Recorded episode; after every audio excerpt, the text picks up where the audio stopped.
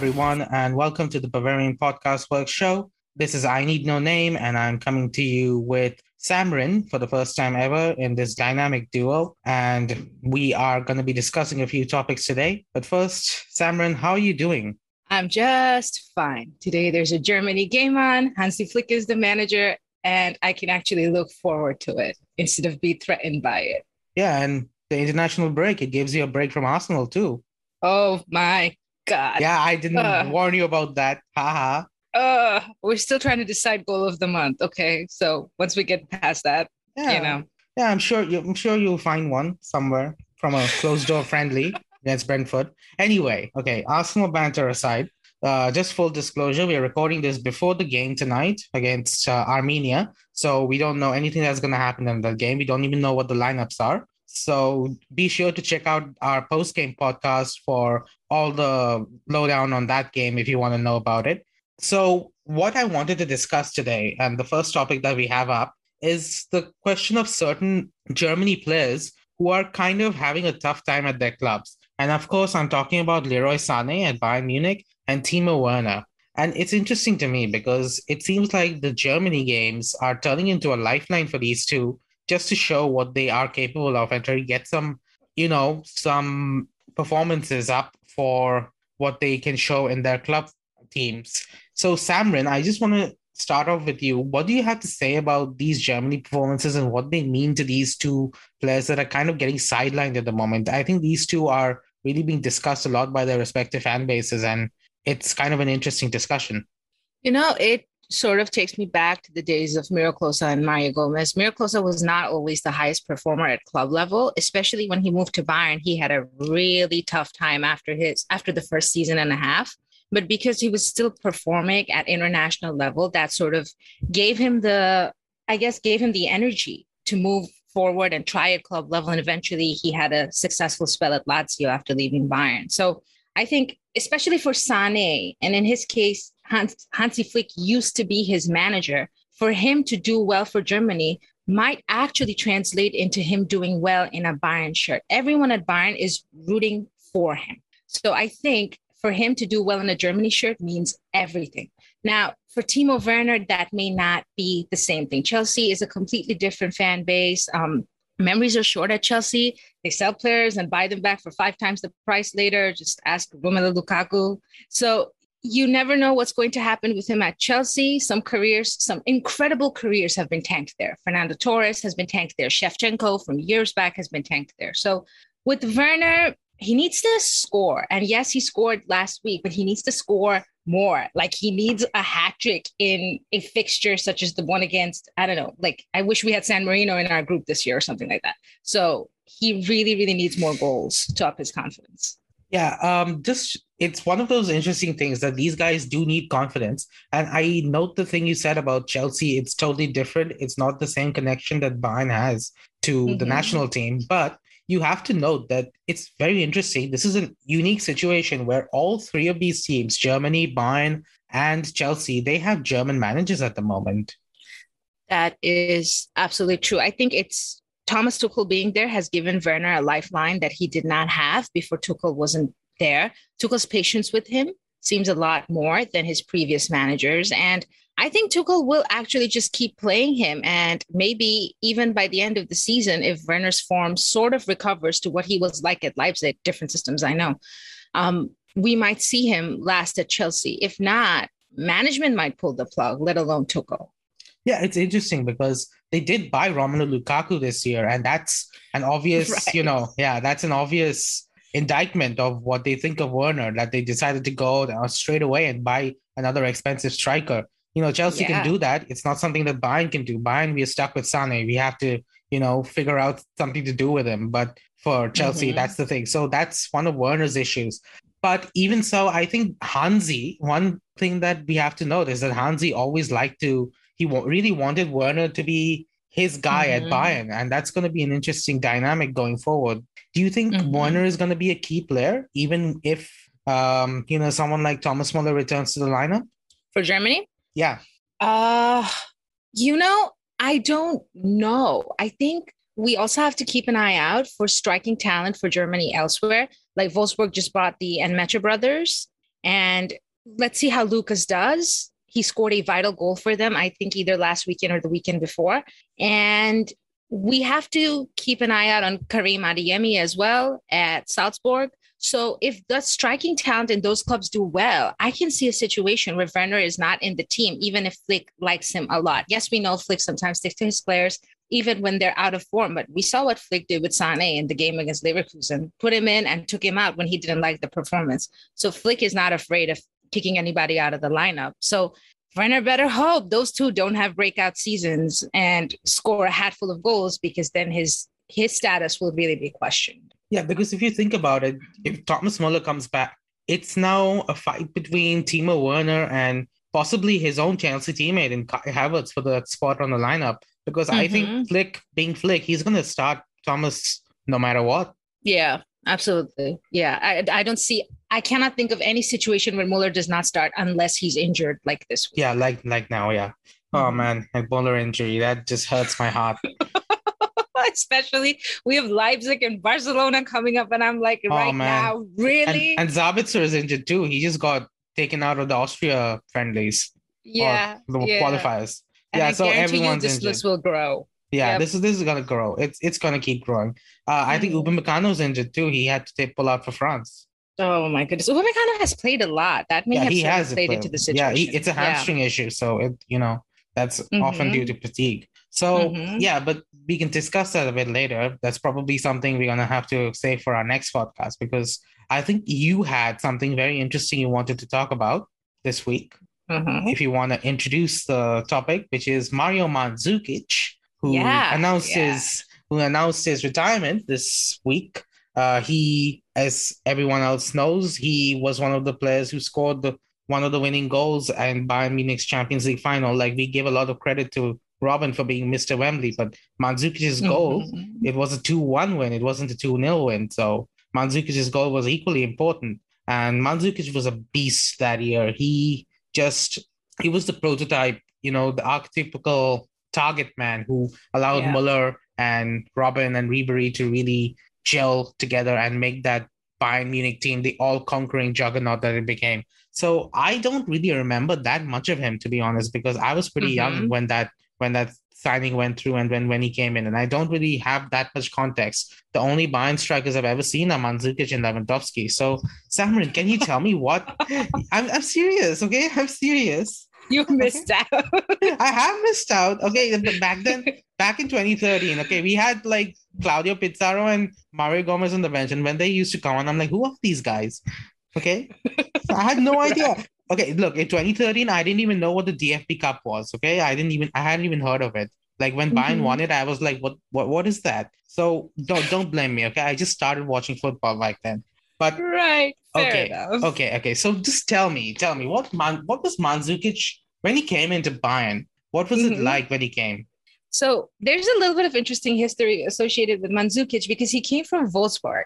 And I'm going to like really go back. Like when Wolfsburg last won the title, they had Grafite and Edin Dzeko in their team. Mm-hmm. And I think Kevin De Bruyne was also part of that team. And Grafite and Edin Dzeko literally made fun of the Bayern backline when they played Bayern. So that kind of stuck. And then they got another fantastic striker a few years later in Mandzukic. So Mandzukic produced, but he wasn't he wasn't as prolific as Grafite was in the season when Wolfsburg won the league. But it was just that he was quietly so good.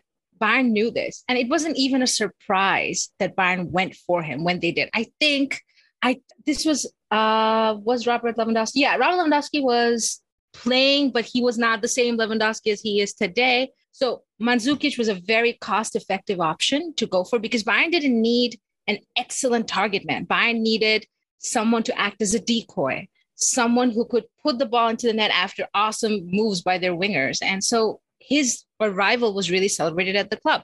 And you know, and I often say that back in 2013, it was really the arrival of um, Javi Martinez that changed things for Bayern, but Mandzukic was almost equally as vital to the team as Javi Martinez was. So for me, he uh, if Pep hadn't come in, I could see a scenario where Mandzukic saw his contract and where he even extended.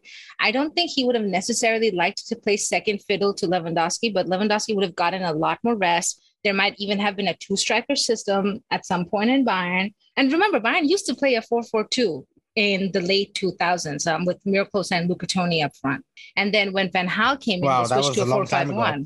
Yeah, yeah. And when Van Gaal came in, he had to change the system because all the strikers were underperforming. And eventually he went with Ivica Olic up top. So Mandzukic was more than a serviceable striker. He was a very, very smart player. And that's what look at the clubs who went for him afterward. Atletico Madrid went for him, Juventus went for him. Yeah, I, I followed him at Juventus. He was amazing. He was really, really good. Everyone on that fan base, they yep. just they just loved him. And his partnership with Dybala was amazing. He played uh winger for them, you know? They played him as a winger. That's It was crazy. insane. It was insane. Exactly. And he, he played well as a winger. Yeah, it was mind blowing. Yeah, that's that just shows his intelligence on the field. Now, if he had not been a bad-tempered fella, he would have lasted longer at these clubs. But at Bayern, it was only Pep's arrival that really did him in because eh, both of his seasons he was pretty prolific. So, like, he kind of took me back. Just the last point on this on players like who I didn't see that much of because I they sort of were leaving when I started supporting Bayern. Uh, Roy Makaay, uh, Giovanni Elber for even like for a throwback throwback. So these guys were also very serviceable strikers. Mm-hmm. So um, Makaay was probably more than that. Makaay was, Okay. if you've seen his goal against Real Madrid, he was really, really talented. But Mm. these guys knew how to get the job done. Mandzukic was one of them, and it's no surprise that Bayern won Champions Leagues with a couple of them. Yeah, it's just interesting to me because Mandzukic is just a throwback to another era for us, the era before Yeah. Lewandowski. And I remember when Lewandowski first came, he wasn't really setting us on fire with his performances. And back then, there was a very strong pro pro Mandzukic syndicate, like in the fan base, Mhm. wanted to see Mandzukic instead.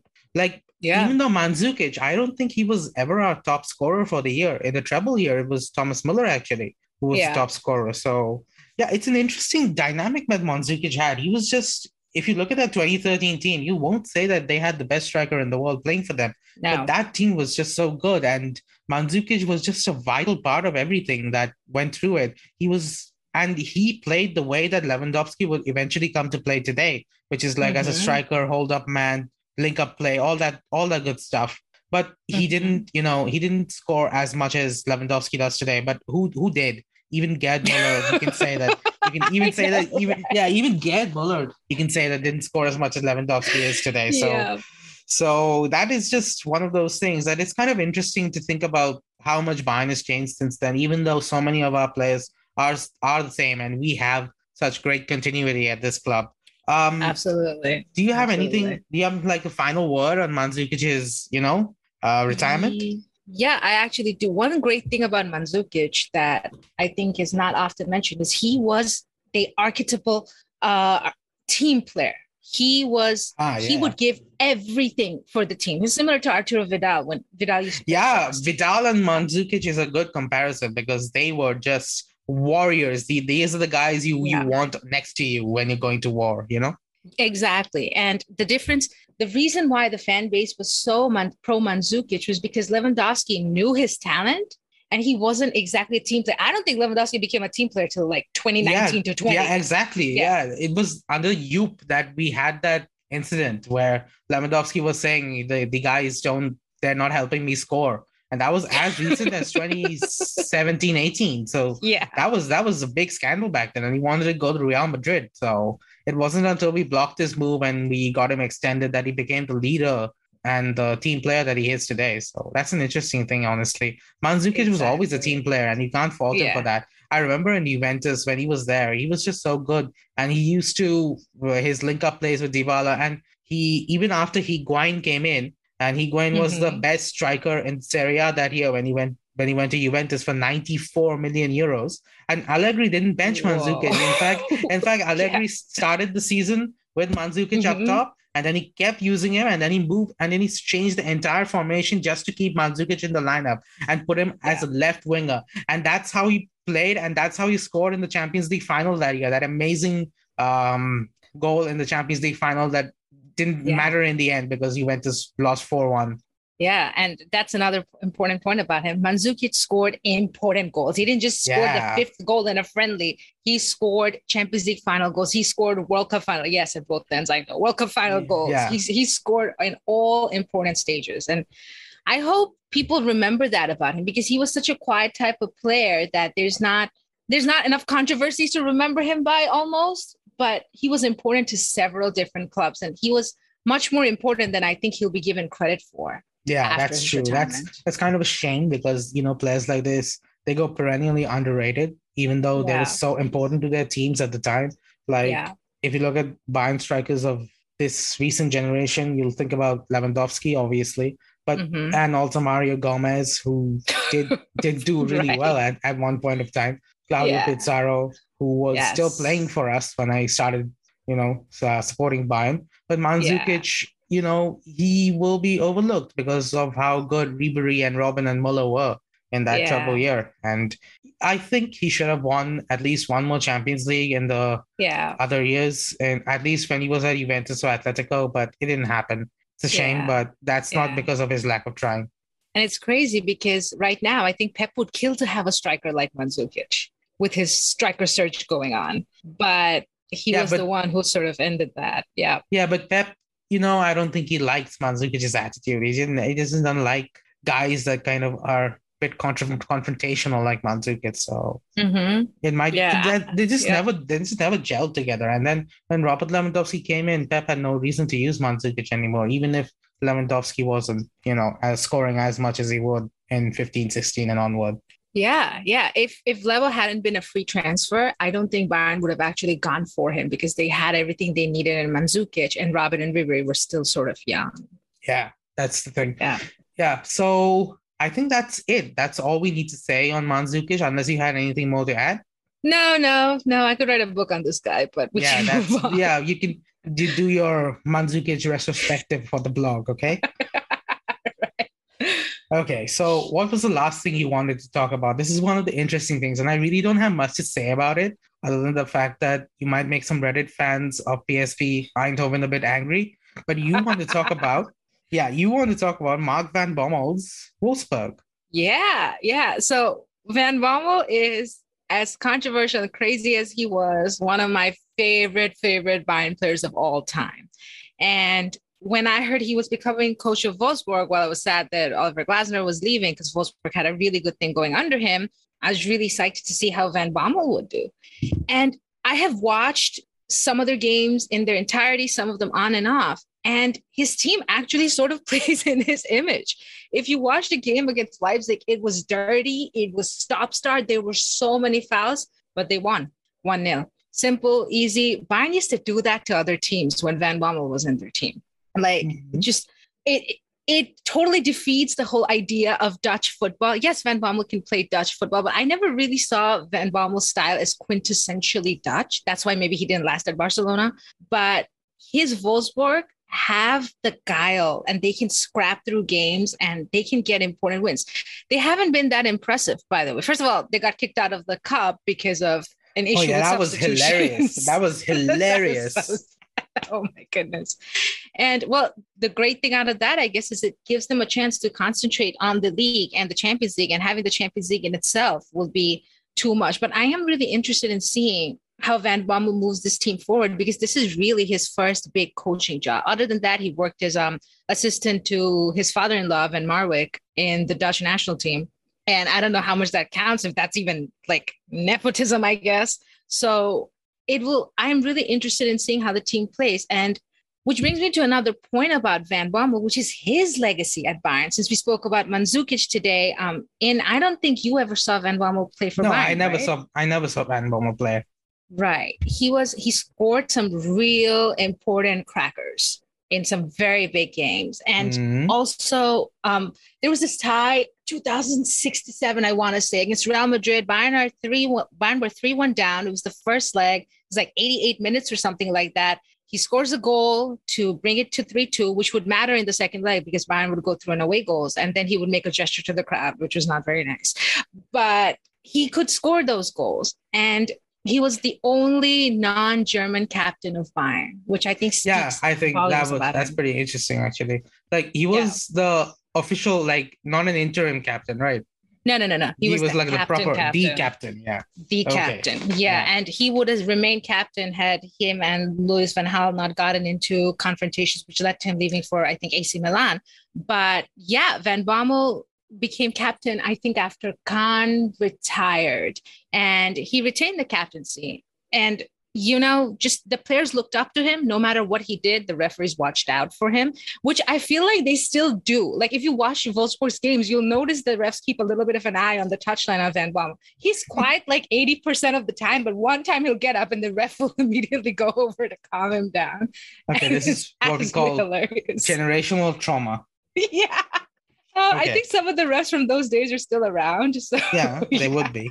Yeah. Oh wow. Okay, so Mhm. the thing about his uh Van Bommel and Wolfsburg I really hope that they do well in the Champions League. Nothing if no if not nothing for it, nothing else because they have a pretty decent group and Yeah. you know uh, they really should be going through to the round of 16. After the round of 16, I don't expect anything from them. I don't expect Mhm. anything from any German team except Bayern after the round of 16.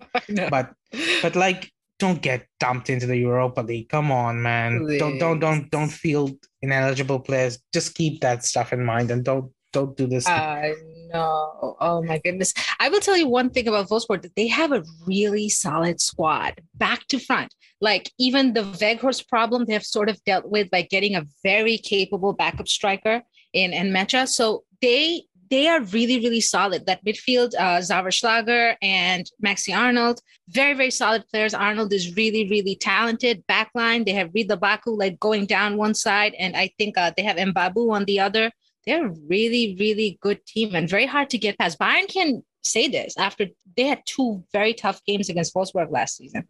And Wolfsburg only got beat by the very best of teams last season. And I hope that's the case also this season. Hmm. Luckily, we do have the Wolfsburg Slayer, so that's going to help us with Lewandowski, Right. you know, Lewandowski's favorite opponents. But Right. yeah, I agree that Wolfsburg really do look like a solid team. But the thing about German teams is that no matter how solid they look, they just have a penchant for you know just collapsing at the key stages of the season, and that's the Yeah. same that you just have to see what's going to happen with Wolfsburg because I remember you really being excited for Bayer Leverkusen last year on the Bosz and then that and then the Oh, Bayern God. game happened and they lost in the last minute due to a mistake from Jonathan Tah, you know, our Yeah. superstar, our favorite player, Yeah. Jonathan Tah.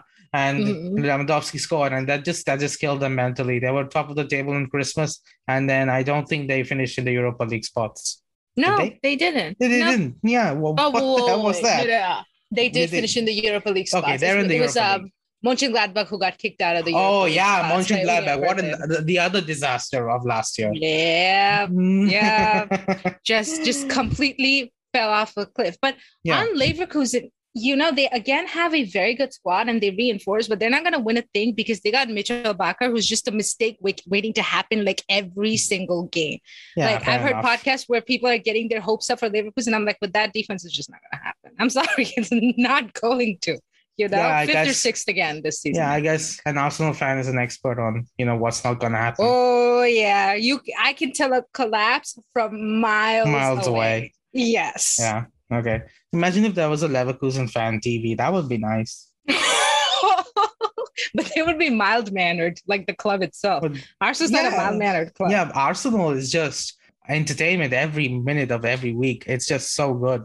You you had the president of Rwanda putting Arsenal on blast for not winning against Brentford. it's just so funny.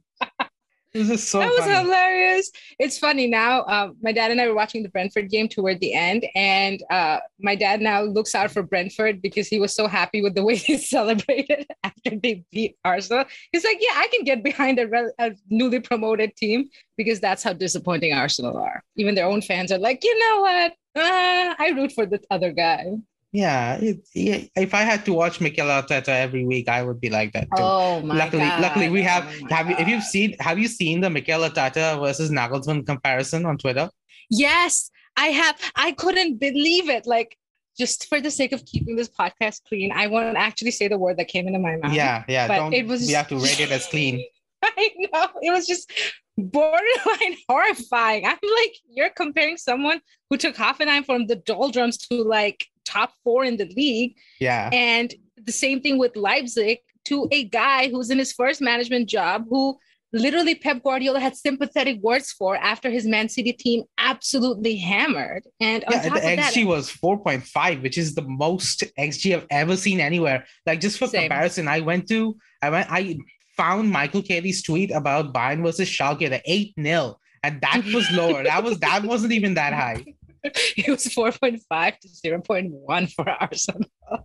which was just, I was like 0.1. Oh my goodness. Yeah. And I think the biggest mystery for me will be how they managed to turn Granit Xhaka, who was really on his way to being a world class midfielder, into yeah. just a complete waste. Yeah, he was so good in the Bundesliga. What the hell happened? Yeah, and this season Roma made an offer for him, and I was kind of hoping Arsenal would let him go. Like I feel like under Mourinho, these types of players do well. Like another example is Højbjerg for Tottenham last season. So I really thought he would have done well, but Arsenal held on to him, gave him like a mega contract or something, and then he got sent off against Man City, and the rest is history. You know. Okay. Yeah. Okay. So we kind of got a little bit sidetracked there, but I think we covered everything we wanted to, and some nice Arsenal banter at the end, which is always appreciated by our fans. I hope. Um, so I think that's all we have to say today because we have a game after this. I hope to stay up for that. I don't know if I will. And anyone reading or listening to this, just be sure to check out our post game podcast, check out our observations, match awards, and you know, be sure to like and share us on whatever platform you listen to us. And uh, we'll see you next Monday. And we always have post game stuff for every single game, so be sure to check that out as well. This is I Need No Name with Samrin, and we wish you a very good night. Yep. Take care, everyone.